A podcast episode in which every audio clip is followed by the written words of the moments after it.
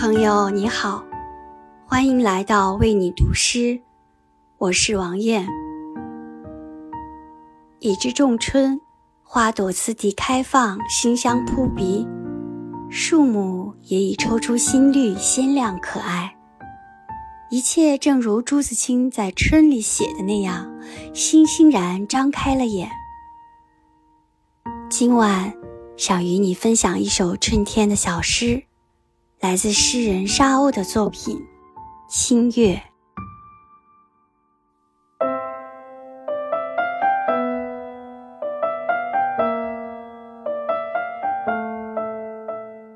星月弯弯，像一条小船。